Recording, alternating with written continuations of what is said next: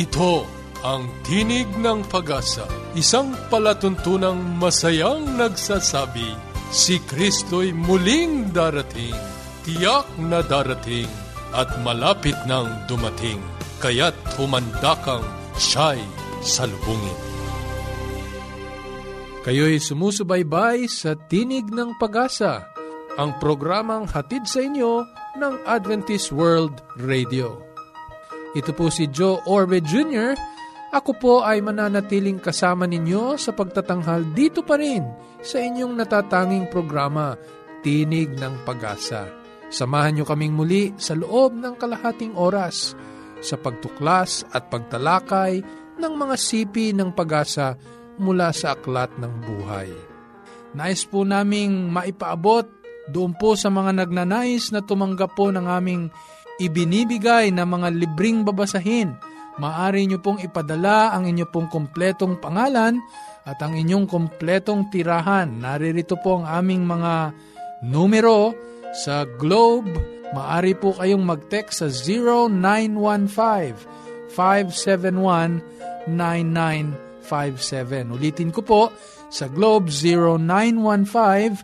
0915-571-9957. At sa mga gumagamit po ng smart, naririto naman po ang aming numero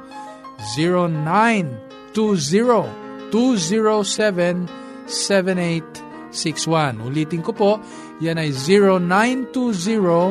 0920-207-7861.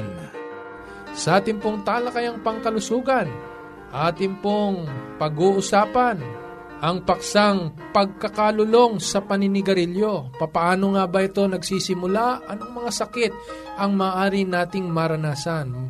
Papaano tayo maaring umiwas o tumigil sa paninigarilyo? Lahat pong yan kasama si Sister Joy Orbe. Sa pagpapatuloy po ng ating pag-aaral ng banal na kasulatan, atin naman pong tutunghayan ang sabat bilang patutuo ng pagmamayari ng Panginoon sa ating buhay. Tayo po'y dadako na sa ating talakayang pangkalusugan. Sister Joy?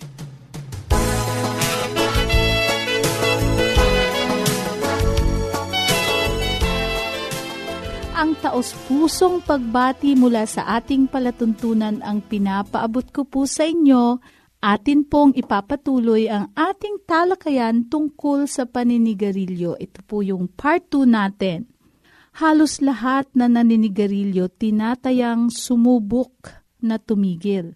Kung isa ka doon sa mga yon, marahil nalulumo kang subukan tumigil muli. Kasi parang walang nangyayari. Lagi namang nauulit na napapagamit ka uli ng sigarilyo. Ito po ang tatandaan natin, mahirap talaga magtagumpay sa unang pagkakataon na tumigil lalo na kung ito'y isinasagawa mo na mag-isa.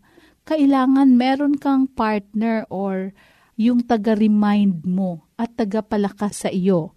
At kapag wala kang tulong na iba or support system sa family, sa friends, eh mahirap talagang panagumpayan ito.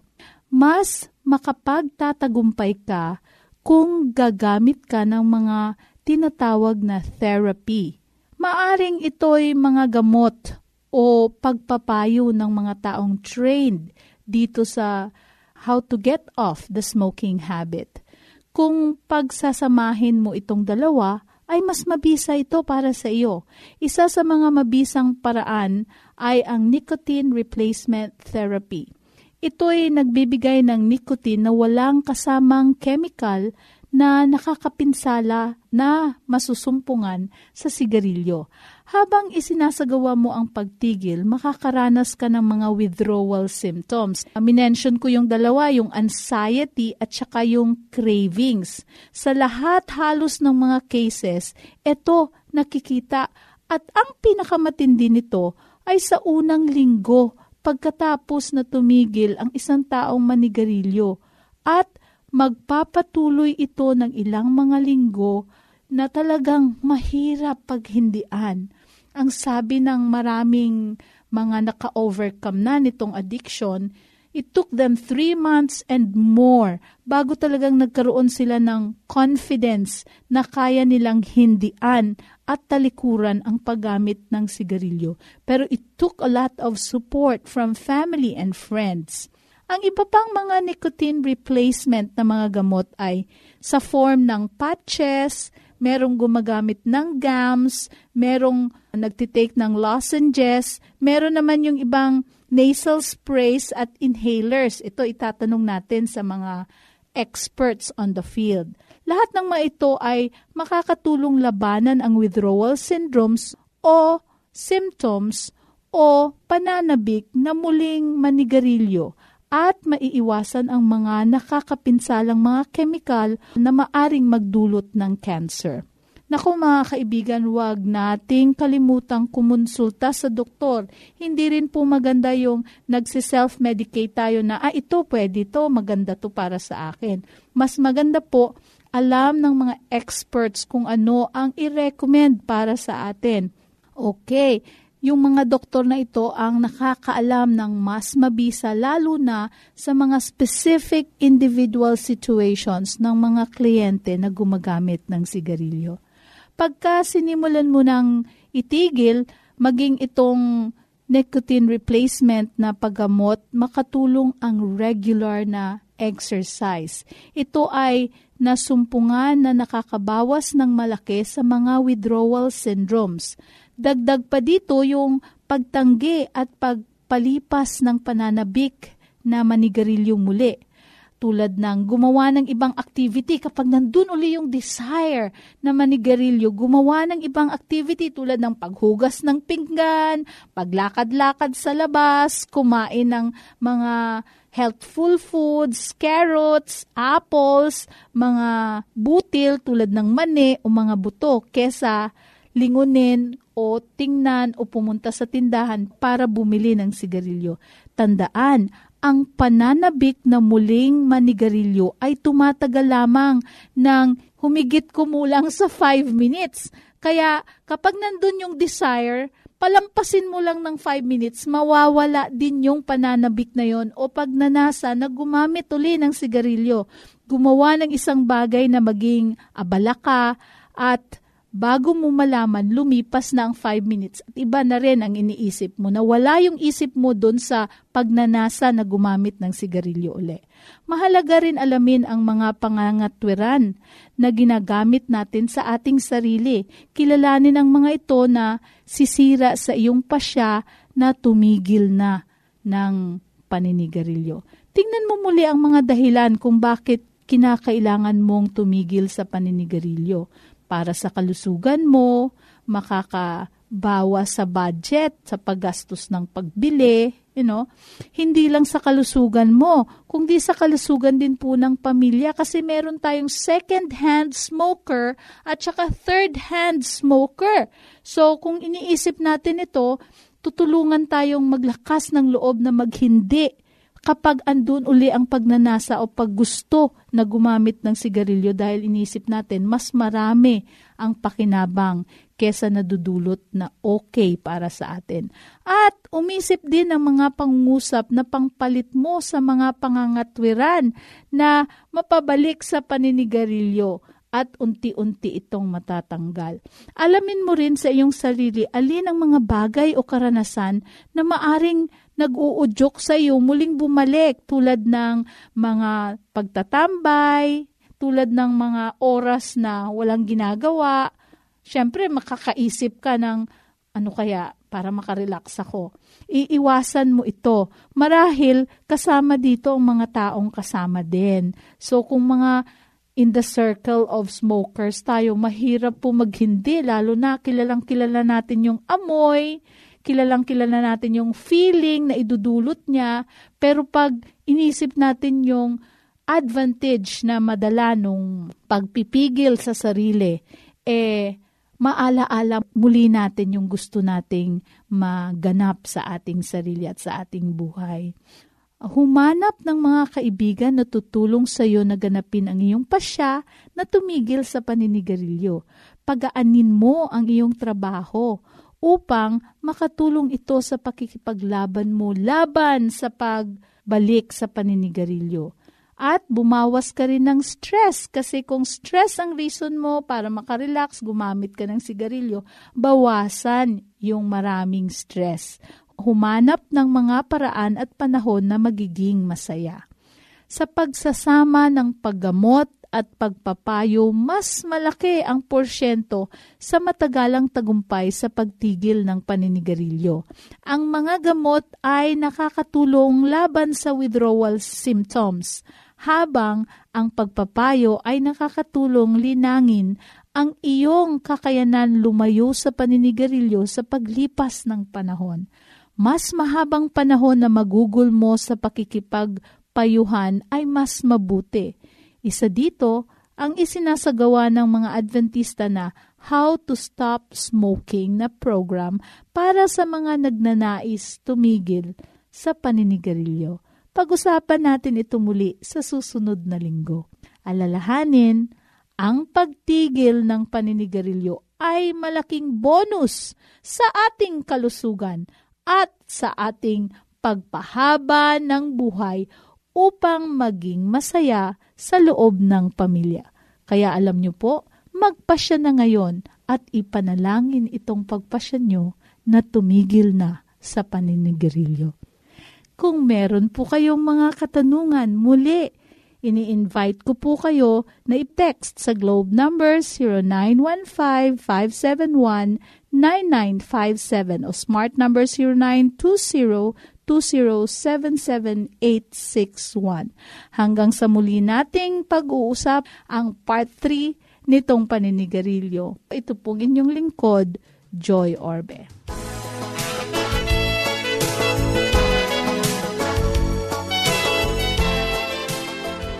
Salamat muli, Sister Joy. Atin na pong itutuloy ang ating pagtalakay sa paksa ng Sabat. Ilang linggo na po ang nakakalipas na ating pong pinag-uusapan ang kahalagahan ng Sabat.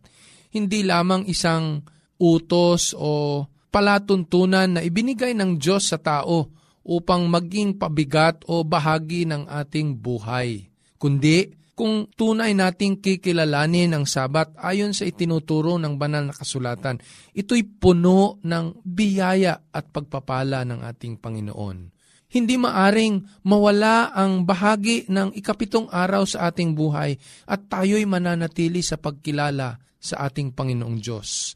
Nakapaloob sa sabat ang pagkilala natin sa buong pagmamayari ng Panginoon sa ating buhay. Pagkilala na siya lamang ang maaari nating paghugutan ng kalakasan at buhay. Nung una, ating pong idiniin mula sa ating pag-aaral sa kasulatan na ang sabat ay patotoo ng ating pinagmulan bilang mga tao. Dahil sa Sabat, maari tayong bumalik sa kasaysayan at muling gunitain kung papaano nilalang ng Diyos ang tao. Dahil sa Sabat, idinidiin ang kasulatan na tayo hindi nagmula sa anumang bagay, kundi sa wangis ng ating Panginoon. Ikalawa, idiniin din po natin mula sa ating pag-aaral ng kasulatan na ang Sabat ay patotoo ng sakdal na paglalang ng Panginoon kung atin pong itatabi ang sabat, katulad ng inaakala ng marami na pinawi na sa bagong tipan. Atin din pong tinatalikuran na ang lahat ng nilalang ng Diyos ay sakdal. Kasama dito ang paglalang ng Panginoon sa tao. Opo, sa pagkilala natin sa sabat, tumatanaw din tayo sa hinaharap na sa pagbabalik ng ating Panginoon, ibabalik niya ang kalagayan ng kasakdalan ng buong kalikasan na kanyang nilalang, gayon din ang tao. Ikatlo, idiniin natin sa ating pag-aaral ng banal na kasulatan na ang sabat ay patutuo ng pagkalinga ng Diyos. Dahil sa sabat, maari nating gunetain linggo-linggo sa ikapitong araw sa tuwing tayo ay makikipag-ugnayan sa Panginoon sa pagsamba sa araw ng sabat. Ating kinikilala na ang Diyos ang pinagmumulan ng kalinga. Na kung ito ay ating sisikapin na alisin sa ating buhay, sapagkat sa paniniwala natin ito'y pabigat, ating tinatalikuran ang biyaya ng ating Panginoon. Ikaapat, nais po nating idiin sa ating pag-aaral mula sa banal na kasulatan na ang sabat ay patotoo ng pagmamayari ng Diyos at tayo'y kabilang hindi lamang sa kanyang nilalang, kundi kabilang sa kanyang sambahayan. Merong anim na mahalagang mga kadahilanan kung bakit pinili ng Diyos ang ikapitong araw o sabat bilang tanda o patotoo ng kanyang pagiging manlalalang, ng kanyang pagmamayari sa atin, at ng ating pagiging kabilang ng kanyang sambahayan. Una, ang sabi po ng ating pag-aaral, pinili ng Diyos ang sabat sapagkat ito'y nagpapakilala ng kanyang pagmamayari. Sa banal na kasulatan, kinikilala natin na ang Diyos ang may lalang ng lahat ng bagay. Kaya kung tatalikuran natin ang sabat at ito'y iwawalang bahala, lalabas na tinatalikuran din po natin ang pagmamayari ng Diyos sa atin na siya ang lumalang sa atin. Pakinggan ninyong sabi sa Levitico 25:23. Ang lupain ay hindi maipagbibili magpakailan paman, sapagkat akin ang lupain. Kayo'y mga dayuhan at nakikipamayang kasama ko. Nangangahulugan na ang lahat ng ating tinatangkilik, ang lahat ng mayroon sa sanlibutan ito, maging sa sulat ni David sa awit, lahat ng ito maging ang langit, ang buong sangkalawakan ay pagmamayari ng Diyos. Sa tuwing tayo ay nangingili ng ikapitong araw, kinakatagpo ang Panginoon sa araw ng Sabat, kinikilala natin ang pagmamayari ng Panginoon. Ikalawa, ang sabi po sa ating banal na kasulatan, tayo'y tinawag ng Diyos, pinili ng Diyos, hindi dahil mayroong mabuting natuklasan sa atin, kundi sa kanyang biyaya, pinili tayo ng Panginoon upang ibahagi ang kanyang kabutihan, ang kanyang katotohanan, ang kanyang kabanalan sa buong sanlibutan. Sa tuwing kikilalanin ng Sabat, binibigyang patotoo ng Panginoon ang kanyang pagmamayari sa atin sapagkat ang Sabat ay simbolo ng kanyang kabanalan. Ganito po ang sabi sa 1 Pedro, Kapitulo 2, ang talata po ay ikasyam. Ngunit kayo'y isang lahing pinili, isang maharlikang pagkapari, isang bansang banal, sambayanang pag-aari ng Diyos, upang inyong ipahayag ang mga makapangyarihang gawa niya na tumawag sa inyo mula sa kadiliman tungo sa kanyang kagilagilalas na liwanag. Sa makatwid, mga kaibigan, ang sabat ay hindi lamang pagpapakita ng Panginoon na siya ang nagmamayari ng lahat, kundi nang dahil sa sabat, pumasok siya sa pakikipag-ugnayan sa tao at tayo'y dinala sa kabanalan upang maipahayag natin ang kanyang katotohanan. Ang pagtalikod sa sabat ay pagtalikod sa kabanalan ng Diyos at ang ating tungkulin na ito'y ipahayag sa sanlibutan. Dito tayo pinili ng Panginoon. Hindi dahil mayroon tayong mga magagandang katangian o tayo nakalalamang sa iba. Sa tuwing tayo po'y sumasamba sa Kanya sa ikapitong araw ng Sabat, ating pong itinatalaga ang ating mga sarili sa tungkulin na ipahayag ang kabanalan ng ating Panginoon. Ikatlo, pinili ng Diyos ang Sabat upang maging tanda at patotoo ng kanyang pagmamayari at kung papaano tayo napapabilang sa kanyang sambahayan, sapagkat ang Sabat kailan may hindi nasisira at pangsangkalawakan. Kung sa English pa ay incorruptible and universal. Nangangahulugan na ang Sabat eh hindi maaring sirain ng paglipas ng panahon o di kaya'y baliin ng sinuman na nasa kapangyarihan sapagkat ang sabat ay itinatak ng Panginoon, inukit ng Panginoon sa panahon. Maraming panahon na sinikap ng taong baguhin ang pagkakasunod-sunod ng mga araw at bilang ng araw sa loob ng isang linggo at isang buwan. Tinala ng ating kasaysayan ito Subalit, nanatili ang pitong araw sa isang linggo. Tila yata may isang kapangyarihan na anuman ang gawin ng tao, mananatili ang cycle na ito, pitong araw sa isang linggo. Kaibigan, pinili ng Diyos ang Sabat sapagkat nais niya na ang pakikipagtipan sa iyo, nais niyang ang pakikipag-ugnayan sa iyo ay magpasawalang hanggan. Dahil dito, maraming tala sa banal na kasulatan na ang Sabat ay hindi lamang iiral dito sa lupang ito, maging sa bagong langit at sa bagong lupa, magpapatuloy ang Sabat bilang araw ng kapahingahan bilang pagkilala sa ating pagsamba sa isang makapangyarihan na Diyos. Ikaapat na dahilan kung bakit pinili ng Panginoon ang Sabat bilang patotoo ng kanyang pagmamayari sa atin at tayo'y kabilang ng kanyang sambayan. Sapagkat sa tuwing ating ipinangingili ng ikapitong araw o ang Sabat, ating pong inaalalang muli ang pakikipagtipan natin ng tayo'y nabautismuhan. Ang Sabat pala ay hindi lamang pagkilala ng katapusan ng isang linggo, kundi ang Sabat ay ating inaalala na minsan ang tayo'y naging kalakip ng Panginoon sa pamagitan ng bautismo, meron tayong pakikipagtipan sa Kanya. Na tayo'y tatalikod sa buong sanlibutan sa mga gawa nito at tayo'y lalakip sa Kanya.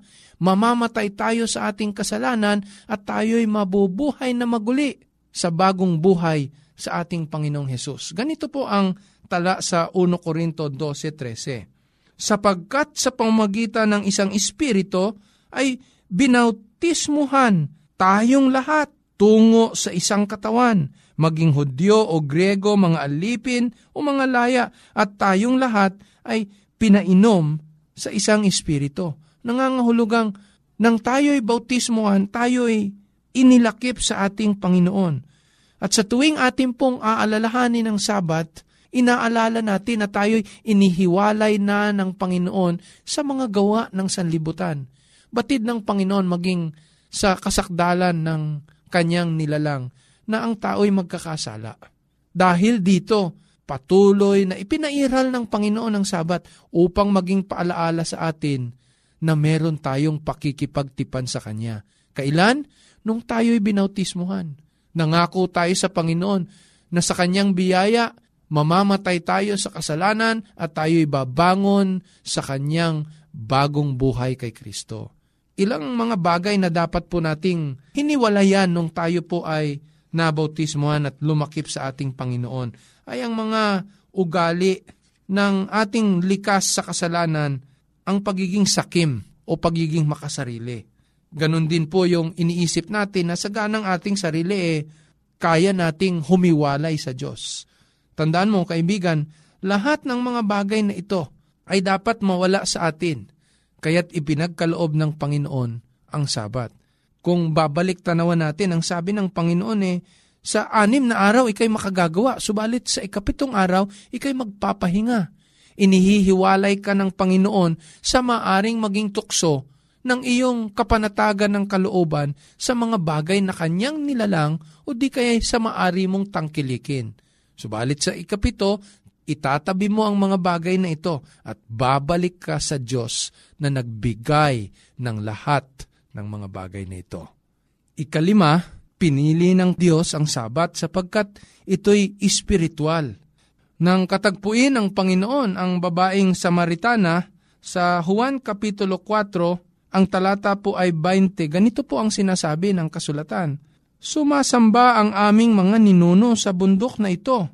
Ngunit sinasabi ninyo patungkol kay Jesus na ang lugar na dapat pagsambahan ng mga tao ay sa Jerusalem. Sinabi sa kanya ni Jesus, Babae, maniwala ka sa akin na darating ang oras na inyong sasambahin ng Ama, hindi sa bundok na ito o sa Jerusalem sinasamba ninyo ang hindi ninyo nakikilala. Sinasamba namin ang nakikilala namin sapagkat ang kaligtasan ay mula sa mga Hudyo. Subalit, dumarating ang oras at ngayon na nga nasasambahin ng mga tunay na sumasamba ang Ama sa Espiritu at katotohanan. Sa makatwid upang maranasan ang Sabat sa biyaya na ipinagkakalob ng Panginoon, ay hindi sa lugar o sa anumang bagay, kundi sa espiritu at sa katotohanan.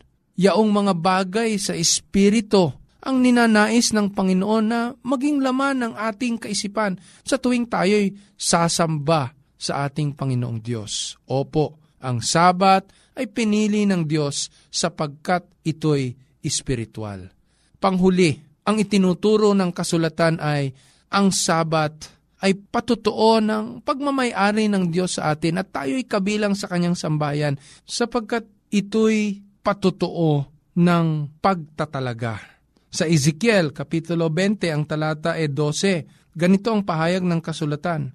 Bukod dito'y ibinigay ko rin naman sa kanila ang aking mga sabat bilang isang tanda sa pagitan ko at nila upang kanilang malaman na ko ang Panginoon na nagpapabanal sa kanila. Ang sabat po ay hindi lamang sa pagkilala ng kapangyarihan ng Panginoon, kundi sa tuwing kakatagpuin natin siya at sasambahin sa ikapitong araw na sabat. Dito ay ipinakikilala ng Diyos ang kanyang pagtatalaga na sa loob ng isang linggong paglalalang nang ang ating Panginoon ay mamahinga sa ikapitong araw, ipinakikilala niya na inilalaan niya ang kanyang sarili hindi sa anumang bagay kundi ukol lamang sa kanyang mga nilalang. Kaibigan, ang pagtatalaga ng Panginoon sa atin hindi lamang pala nung tayo'y nilalang ng Panginoon na pagkatapos ng anim na araw, nag-ukol siya ng isang araw upang tayo lamang ang kanyang maging kadaupan, kundi hanggang sa kanyang pagliligtas. Opo, ang sabat ay patotoo ng ating Panginoon sa kanyang pagmamayari sa atin. Dahil dito, nais ng Panginoon na maging pagpapala ang sabat. Itutuloy po natin ang ating pag-aaral sa paksa ng Sabat. Sana'y nakinabang po kayo sa ating talakayan. Patuloy nawa tayong humawak sa matibay na pag-asa na ipinagkakaloob ng kasulatan. Nais po naming marinig at talakayin ang inyong mga tanong sa liwanag ng pag-asa mula sa mga kasulatan. Sumulat sa Tinig ng Pag-asa, P.O. Box 401, Manila, Philippines. Maaari po kayong mag-text sa aming globe number 0915-571-9957. Muli, ito po si Joe Orbe Jr. hanggang sa susunod na pag-aaral sa Roma 15.4 sa pamamagitan ng pagtitiis at pagaliw ng mga kasulatan ay mga karoon tayo ng pag-asa.